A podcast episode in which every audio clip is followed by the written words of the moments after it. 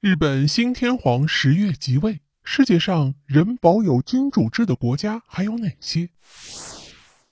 ？2019年的10月22日下午，日本第126代天皇德仁在东京皇居正殿举行即位礼正殿之仪，向国内外宣告即位，成为日本继明仁天皇之后的第126代天皇。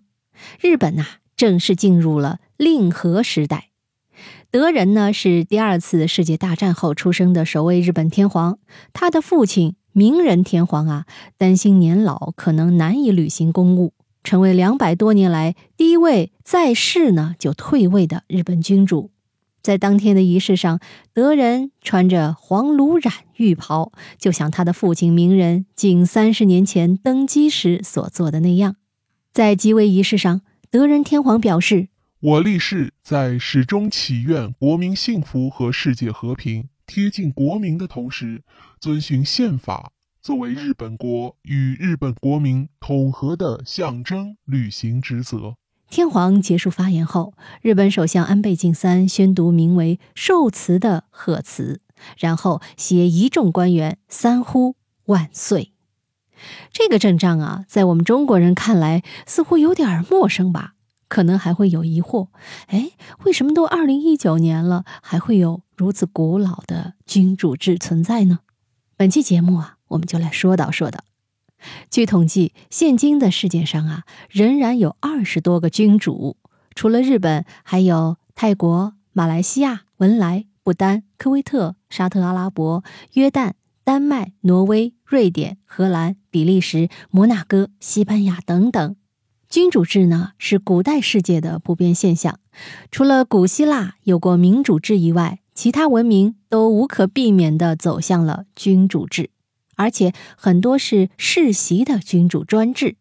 这种制度在古代是有好处的，比如政权稳定、可预测、延续性好。但是君主专制的缺点也很明显，由于君主的权力太大、太集中，势必引来无数的觊觎者对权力展开争夺，要么皇室内部相互残杀，要么遇到社会危机，天下大乱。大家都是中国人嘛，看很多的这个古装历史剧，对此都并不难理解。当时间进入近代，民权意识觉醒，君主制成为社会发展的障碍。国际歌里有一句歌词大家都很熟悉，唱的是：“从来就没有什么救世主，也不靠神仙皇帝。”近代以来，许多国家的君主都被打倒或消灭了。比如法国国王在大革命中被砍了脑袋，中国的清朝皇帝被辛亥革命推翻，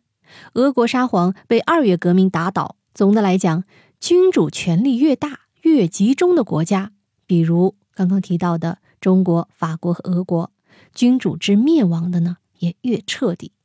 因为越是如此，君主对自身权力的重视程度越高，甚至达到了变态的程度，就越容易成为社会公敌。一旦社会的中层或底层开始反抗，就会像高压锅爆炸一样被炸得粉碎。反过来如果君主的权力没那么大，反而比较安全。比如英国国王在历史上一直被众多的大小贵族和商人阶层牵制，难以大权独揽，不大情愿地签下了诸如大宪章之类的一堆法律文件后，权力慢慢地被交给了议会，形成了君主立宪的新政体。王室成了大不列颠的吉祥物，与政治无涉，除了为人民提供花边和八卦以外，几乎就没啥事儿了。反倒是稳稳当当地延续到了现在。日本的情况也是类似，表面上看，日本天皇万世一系，是世界上最古老的皇室，似乎很牛啊。但传了126代没有被干掉，恰恰也是因为没权力。古代日本天皇基本上被割据势力或幕府将军这样的权臣架空，不要说掌握大权，有时甚至连生活都成问题，还要可怜兮兮的借钱度日。无权无势，空有虚名，自然也就没有多少人愿意去抢班夺权了。所以天皇才能战战兢兢地传到近代。在日本，真正掌握大权的天皇有没有呢？其实也有，就是明治、大正、昭和这三位。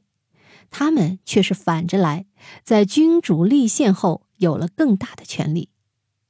为什么日本会出现这样反常的现象呢？因为日本要完成向近代国家的转变，就得在自己的文化传统中去找一个能凝聚人心的资源，天皇恰好很合适。结果反而因为立宪而有了实权，并且被不断的高强度神化，成了日本说话最管用的角色。但这种逆历史潮流的操作呢，一样会落入前面讲的规律。大权独揽的天皇制没有让日本走向文明进步，反而使日本成了战争策源地，不断发动疯狂的战争，最终无可避免地走向灭亡。如果不是因为二战后美国独占日本，为了降低统治成本而保下了裕仁，恐怕天皇也就到昭和为止了。现在啊，除了少数的伊斯兰世界的君主国，因为宗教原因，比如沙特，还有点古代君主的意思之外，世界上多数的君主国都在君主立宪制的约束之下，只是象征，没有权力，同时也不负任何政治责任，可以稳定的当下去，传下去，因为不会作恶啊，其实也是没有机会作恶，反而呢受到人民的爱戴。要是王室的形象再注意点，美一点，帅一点，说不定还会成为网红呢。当然，对于这些君主或王室成员来讲，可能人生的意义也就差了点。一辈子虽然锦衣玉食的过着富人的日子，但是他们得当吉祥物啊，到处得去作秀啊，访问啊，接见啊，签字啊。虽然天生富贵，生活无忧，但是处处被人看着评论着，这也挺不自由的，不是吗？历史经验告诉我们呢，凡事没有两全，老老实实没机会下折腾的君主对国家最好不过。无聊也好，摆设也好，吉祥物也罢，也都算是在某种程度上为自己的国家做出贡献了。所以现在呢，我们在各国的君主登基大典上看到的只是繁复花哨的礼仪，而不会有时代巨变的担忧。比如英国的查尔斯王子，虽然不少吃瓜群众在替他着急，他自己也许就没有那么多想法。那个有名无实的国王大卫，登与不登，或许也就是个名号而已嘛。密室里的故事，探寻时光深处的传奇，下期咱继续揭秘。